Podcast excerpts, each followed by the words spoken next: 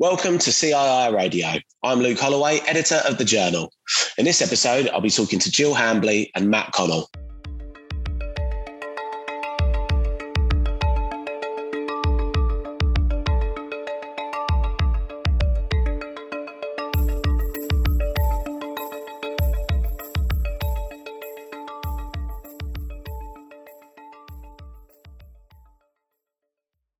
This episode of the podcast, we're talking about what the Financial Conduct Authority's consumer duty means for insurers and financial planning professionals.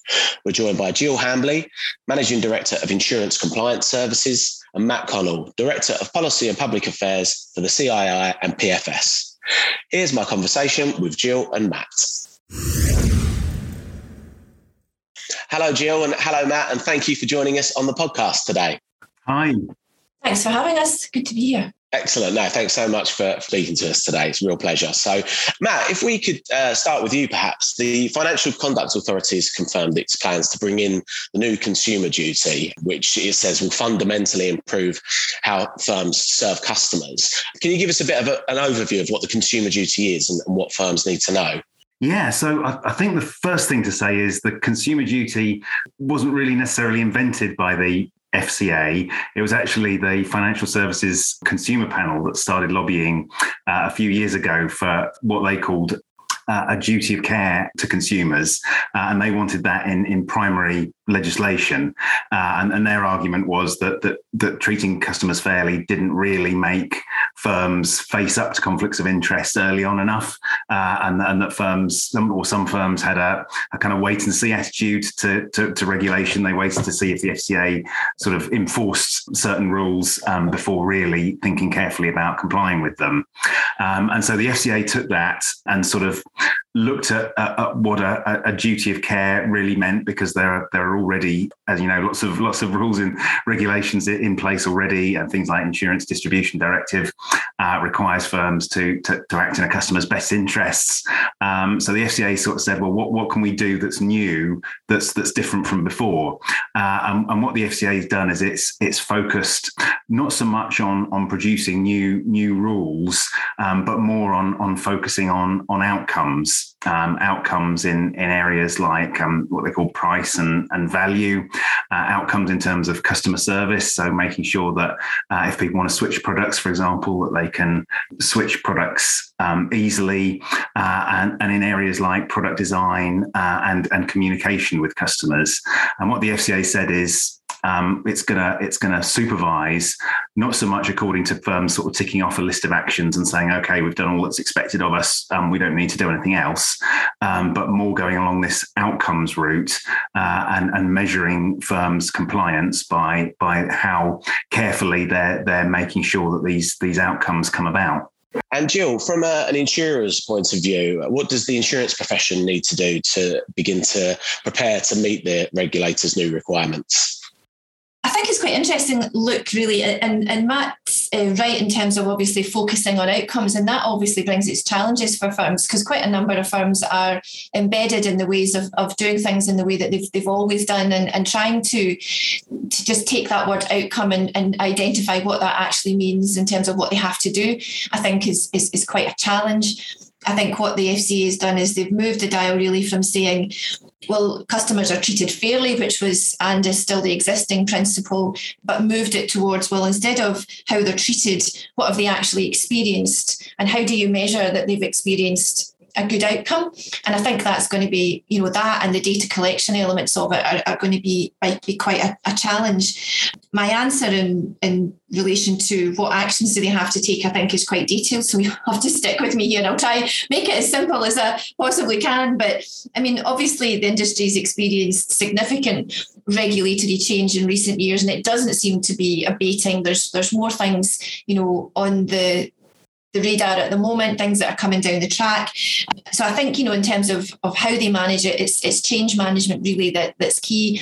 And, and the industry itself, particularly perhaps on the intermediary side, and I've, I've worked with mortgage brokers, um, insurance intermediaries and uh, financial services firms. And, you know, evidencing the actions that they've taken has always been the biggest challenge um, alongside you know the data collection. But of, of the four outcomes uh, that the FCA is looking to, to achieve out of this, insurers themselves and distributors should be a good way down the road uh, in relation to the product governance outcomes and, and should have worked out how to meet the, the price and, and value requirements because that deadline is, is not that far away. It's the end of September. So we should be seeing a lot of work that they've done uh, already, albeit there's evidence that they are a bit behind the government, the governance requirements, though, are, not just limited to products. So the outcome about governance of products and services means that they've got to make sure that they have those governance procedures in relation to their services as, as well as their, their products. Um, insurers perhaps have a long-standing focus on the quality of their communications, but all firms will still need to test whether their communications were understood in the way that they were intended. And I think a lot of firms, particularly the intermediary side, albeit maybe don't do a significant number of, of financial communication, financial promotion communications, they don't they don't probably test afterwards how how well they've been received. Um, and there are quite some detailed aspects to the outcomes in terms of what the FCA is looking for in that regard, which should help them hopefully a little bit better all parts of the customer journey are affected. Um, so firms have obviously got to plan and engage with all areas of their business, which we'll, you know, we'll touch on um, later, but specifically need to look at the support their customers need, be quite granular and not just say a one size fits all approach. And particularly when we talk about vulnerable customers later, thinking about different types of customers that they might have and how they actually target their communication to meet the specific needs of, of those customers. Um, obviously, support them in a way that takes those needs into account. As Matt said, not having processes with unreasonable barriers so that people can't do the things um, that they really want to do. So, so quite significant work, I think, to be honest, in terms of all of those outcomes that they've got to meet. Yes, there's certainly a lot for insurers to consider, Jill. Um, Matt, will the new consumer duty similarly have that kind of impact on financial planning professionals, or are, they, are there different aspects that advisors need to, to consider? Yeah, I think I think um, the consumer duty will manifest itself differently for, for different sectors. Um, so if we look at, at, financial planning professionals, they already have an enormous amount of, of, of, of responsibility. You know, they, they, give advice to their clients. Um, their clients, um, you know, for long-term investments, their clients might come back many years later um, with a with a with a complaint about the advice, and you know, sometimes non-regulated products if they if the advice is given in in the context of alongside regulated products, then sometimes sometimes uh, uh, advice on non-regulated products might might come into the to the to the FCA parameter, um, and and and complaints are often adjudicated by the ombudsman, uh, and the ombudsman doesn't necessarily need to look at exactly what was the the laws or the, or the rules. They can go with what they feel is is is naturally fair as well. So in many ways, advisors have the most demanding regulatory regime possibly of of any market in, in, in, the world, you could you could make that case. So so again, uh, for, for, for, I think for, for professional advisors who are who are doing everything uh, that's required of them under the current regulations, um, they'll be very very close to to already complying with the with the consumer duty. Um, but nevertheless, there are areas that the FCA has looked at in, in financial planning where where, where it would like advisors, for example, in the, in the, in the communications outcome, uh, the FCA's measured consumer understanding, client understanding uh, of how much they pay their advisors in fees and, and what service they get in return. And that's that's quite a difficult one because a lot of clients might say, well, you know, my, my funds are growing, my portfolio is growing. Um, I'm very happy with that. Um, I know my advisors looking out for me. Um, I'm able to talk about my financial goals with them uh, in a very uh, kind of um, open way. Um, I, I, trust my advisor implicitly. So why do I need to to be you know kind of bean counting about you know exactly how much the advisor's getting paid when when my fund is growing? But but nevertheless, the the FCA um, wants or expects clients to, to understand how much they're paying specifically for advice and what kind of uh, what what kind of service they're they're getting in return. You know, is it um, a, a, kind of meeting once a year? Is it you know kind of um, uh, getting advice about um, tax as well as uh, investments, etc., etc.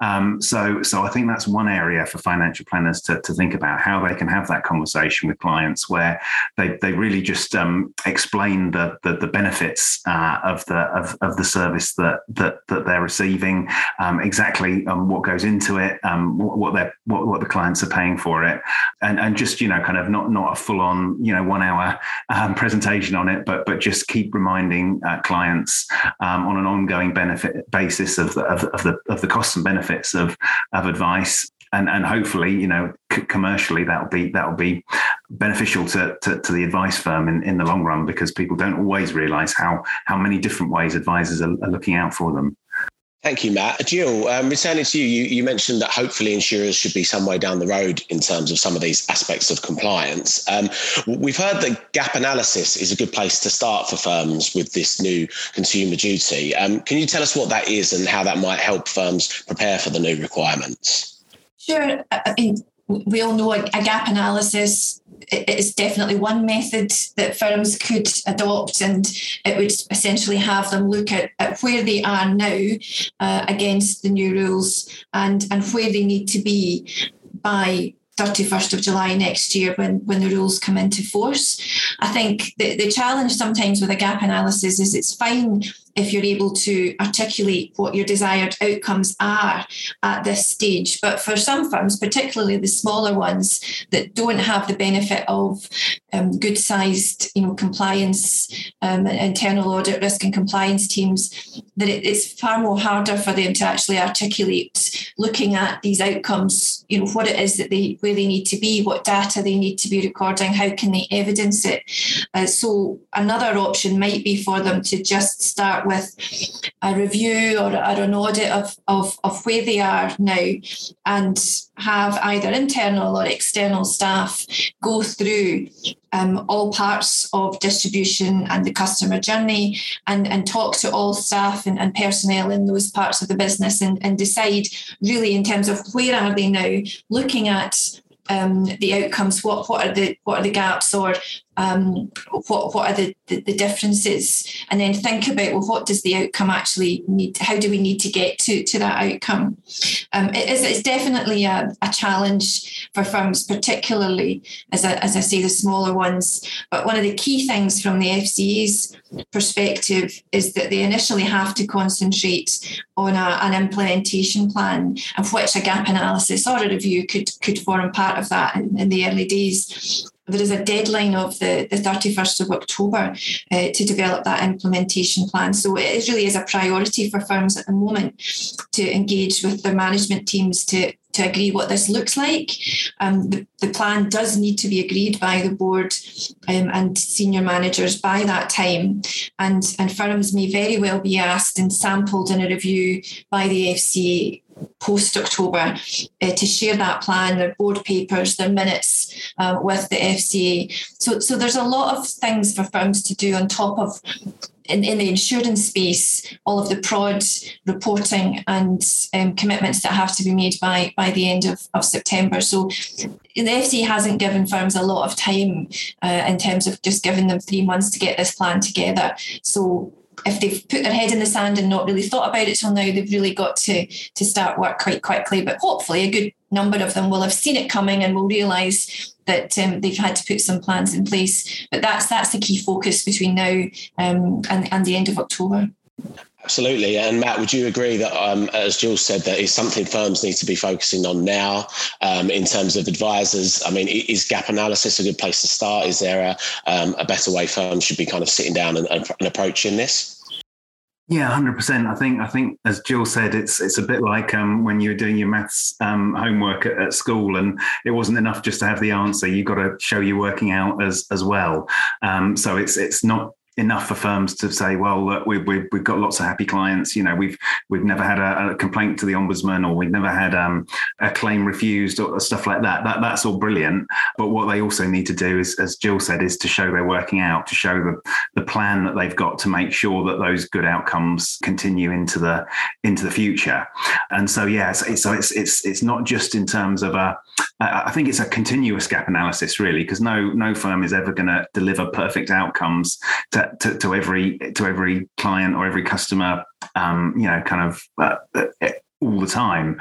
Um, but what it is, I think it's about it's a continuous gap analysis, a continuous curiosity about how how technology is changing, how the market's changing, how maybe things that that weren't possible in the past are possible now, and and just looking at people who, who run run firms and are they always engaged in that in that sort of thought process and that that curiosity and Jill, um, why is it important for firms to consider vulnerable customers in particular while they're getting ready for the new consumer duty to, to come into force?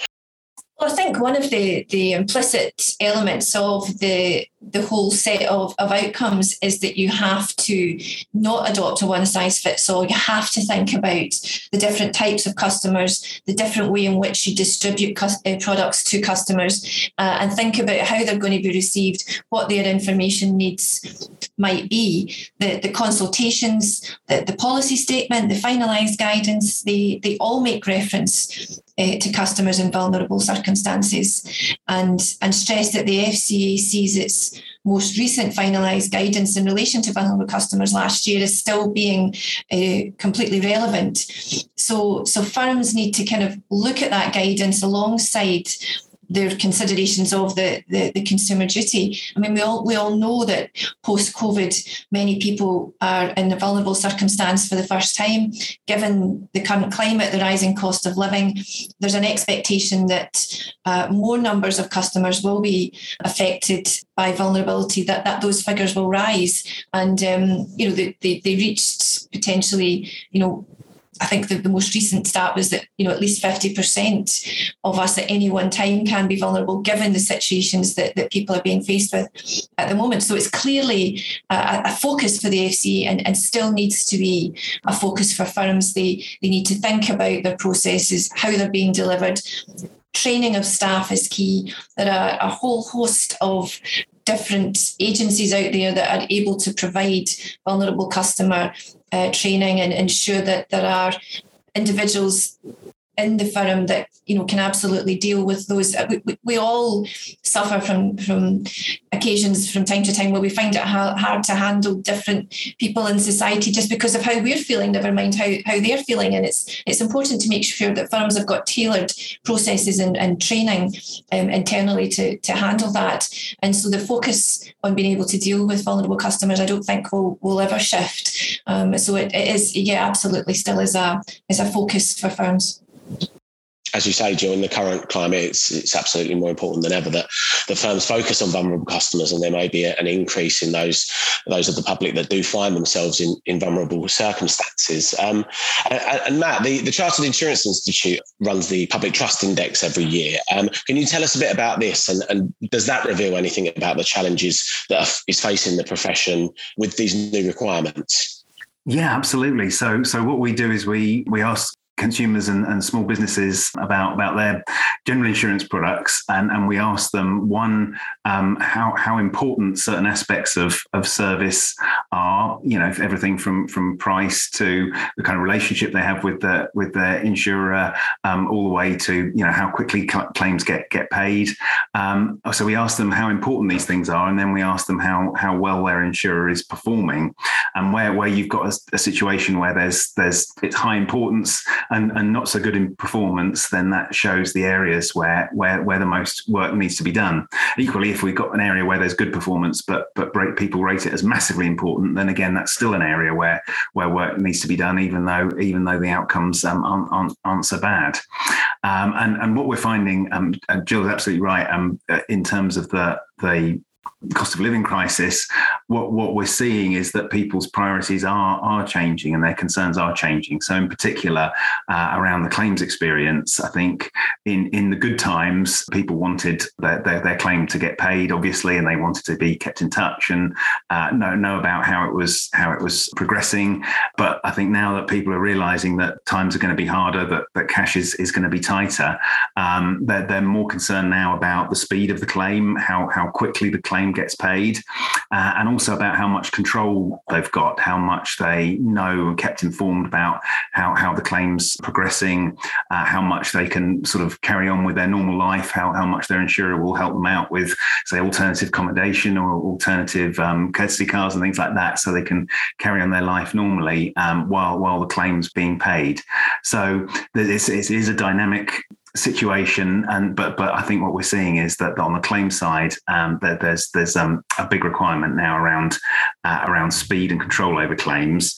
And then and then in the in the buying process I think again now that that um, people's wallets are getting getting tighter they're not so much saying that they want cheaper insurance. I mean, obviously, everyone always wants insurance to be as inexpensive as possible, um, but that's not the main priority. Again, the priority is for people saying they want their their insurance to be underwritten according to, to their own risks. So, for example, they, they if, they, if they've got a pre-existing medical condition, they can understand why they pay more. But but if they if they're healthy and they're managing their life well, they don't understand why they have to pay you know three, four, five times as much. Um, so so again, you know people again perhaps aren't aren't as blasé about about paying a bit over the odds and knowing for the for the peace of mind of knowing they've got insurance. They they want to know that the, their insurance is good value and and the insurer's made an effort to look at their individual risks rather than generic risks. Yes, that is a, a really valuable insight that the, the, Public Trust Index provides us, Matt.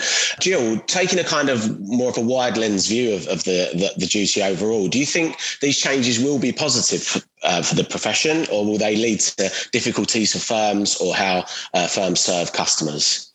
I think in the short term, then absolutely there'll be challenges for industry sectors in particular where product governance and, and fair value and pricing haven't had the regulatory focus that obviously the, the insurance sector has had.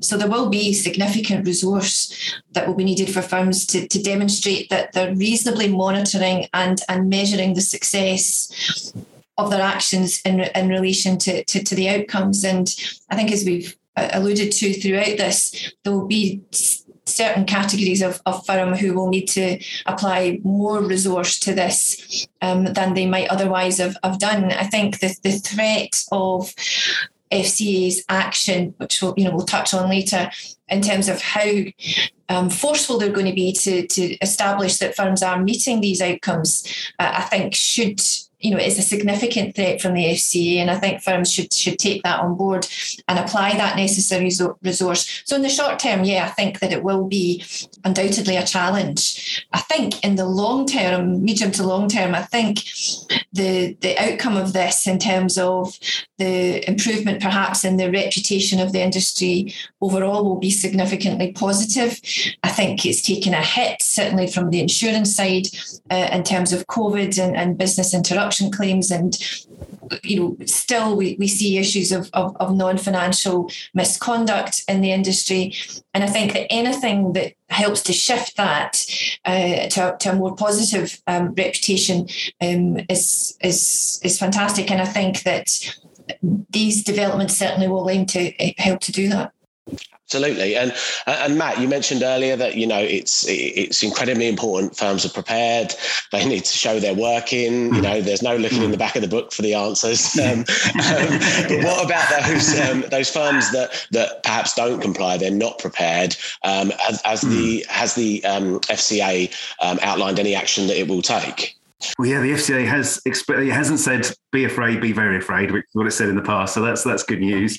Um, but what the FCA has said is that it is going to be um, several occasions. It said that it is going to be supervising in a, in a different way uh, and and in a, a kind of more early intervention um, sort of way.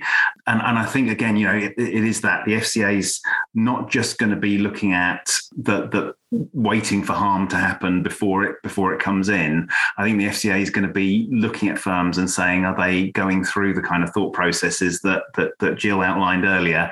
Um, are they going to be going through that that kind of um, senior management processes?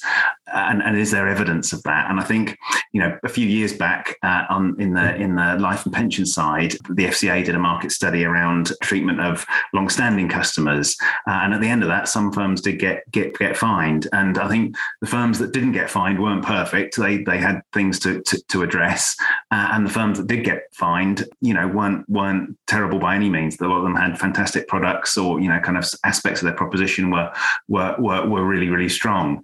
But I think the difference between the ones that were fined and the ones that weren't fined is that the ones that were fined didn't have that that evidence of, of, conversations, ongoing conversations happening at senior management to find out what were the issues, what what what outcomes were consumers experiencing, uh, and and and and how how could they make things better. And I think the regulator sort of said, well, the firms that were weren't perfect, but were were identifying problems and trying to address them.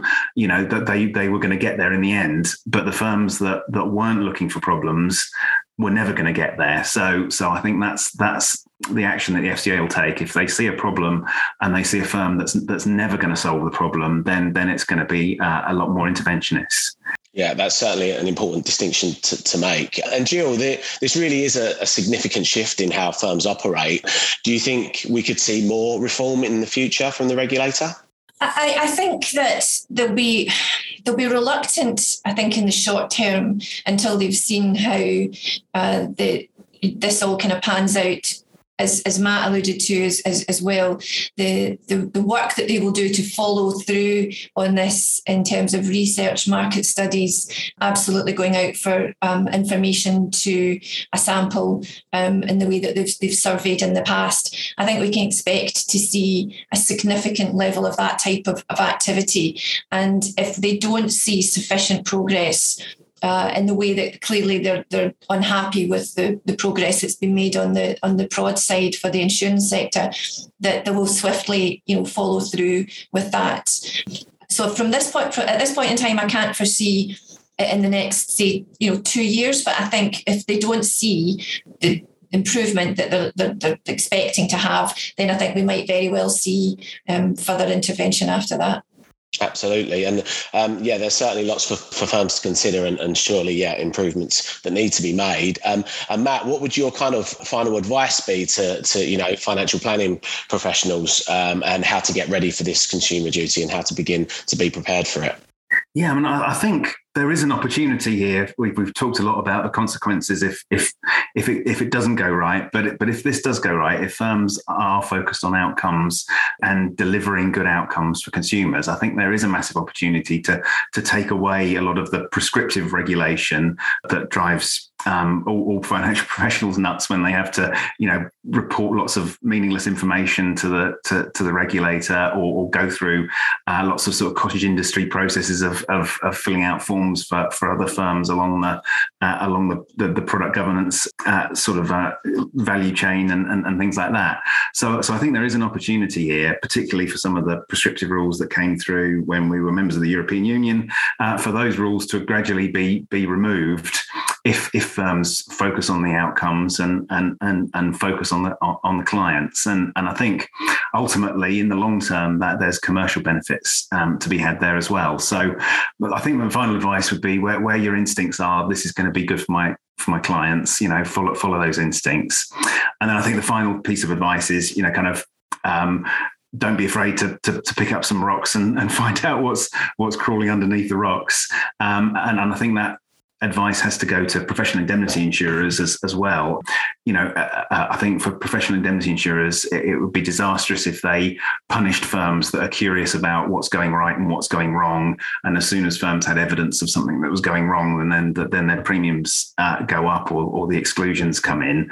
The professional indemnity insurers, I think, should be encouraged by looking at a firm that's basically sound, but that has identified some some problems. Um, that's that's how life is. That's that's how a good firm should be operating. Uh, and a firm that hasn't identified any any issues, maybe that's maybe that's more of a, a, a question mark. So I think we need a change, not just in the way financial services firms comply, but but also with the way they they they operate to, to their business to business customers. Indeed, and and Jill, similarly, what's the message for the insurance profession on on how to get to grips with the new consumer duty?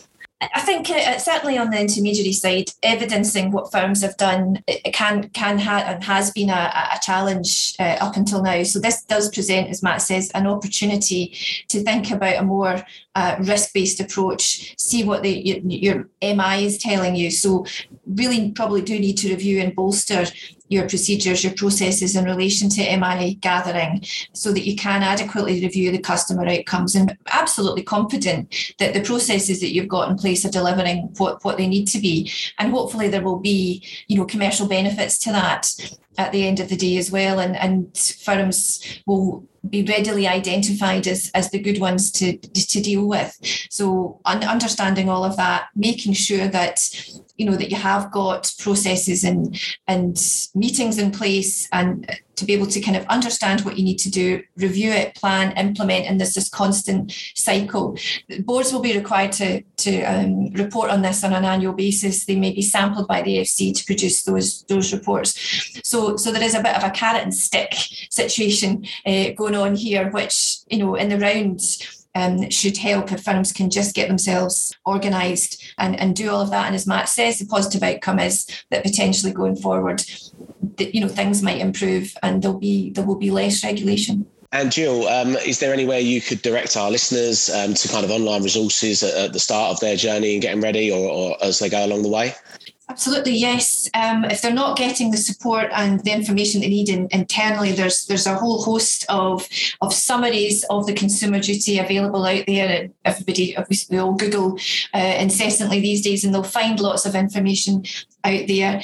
The um, insurers will obviously themselves be providing information. BIBA produce guidance, of course, uh, and then naturally I have to have a plug for my own profession from a, a compliance consultant perspective. So if they have a compliance consultant in house, then the expectation would be as as we are doing at ICS to produce you know a lot of supporting documentation uh, and on-site help um, with that too. But yeah, I'm sure Matt will be able to you know fill in from a CII perspective what what you guys are doing. Yeah, absolutely, Matt. Is there any way you direct listeners on on further resources for from the CII or PFS? Absolutely, yeah. Now the final rules have come out. We're drafted up a, a, a, good practice guide, which we'll be publishing shortly. But in the meantime, yes, there's um, we published an updated uh, ethical guide for, for small businesses. And again f- covers off many of the areas that, that, that we've talked today about um, how you can sort of look for look for issues um, look at look at things from the um, from the client's point of view how you manage sort of internal processes like internal meetings to to make sure that you you get an insight into all the things that are happening um, within with, within a firm and people feel comfortable in in, in speaking up and, and, and talking about issues and, and, and, and problems problems. So, so yeah, all that guidance uh, on uh, for ethical um, conduct for, for, small firms is is is there already, uh, and the good practice guide is is coming shortly. So, lots lots of materials there. Fantastic. Well, uh, just a huge thank you to you both um, for joining us on the podcast today. I appreciate it. It's a, it's a very in-depth kind of review that's coming in, and and there's a lot to know. But hopefully, that's been a, a huge help to our listeners. So, so thank thank you, Jill, and thank you, Matt, for for joining us today. No worries, pleasure. Thank you. And thank you very much for listening to this episode of CII Radio. If you'd like to find out more, you can visit thejournal.cii.co.uk forward slash podcasts, or you can follow us on Twitter at CII Group. So until next time, thank you for listening and goodbye.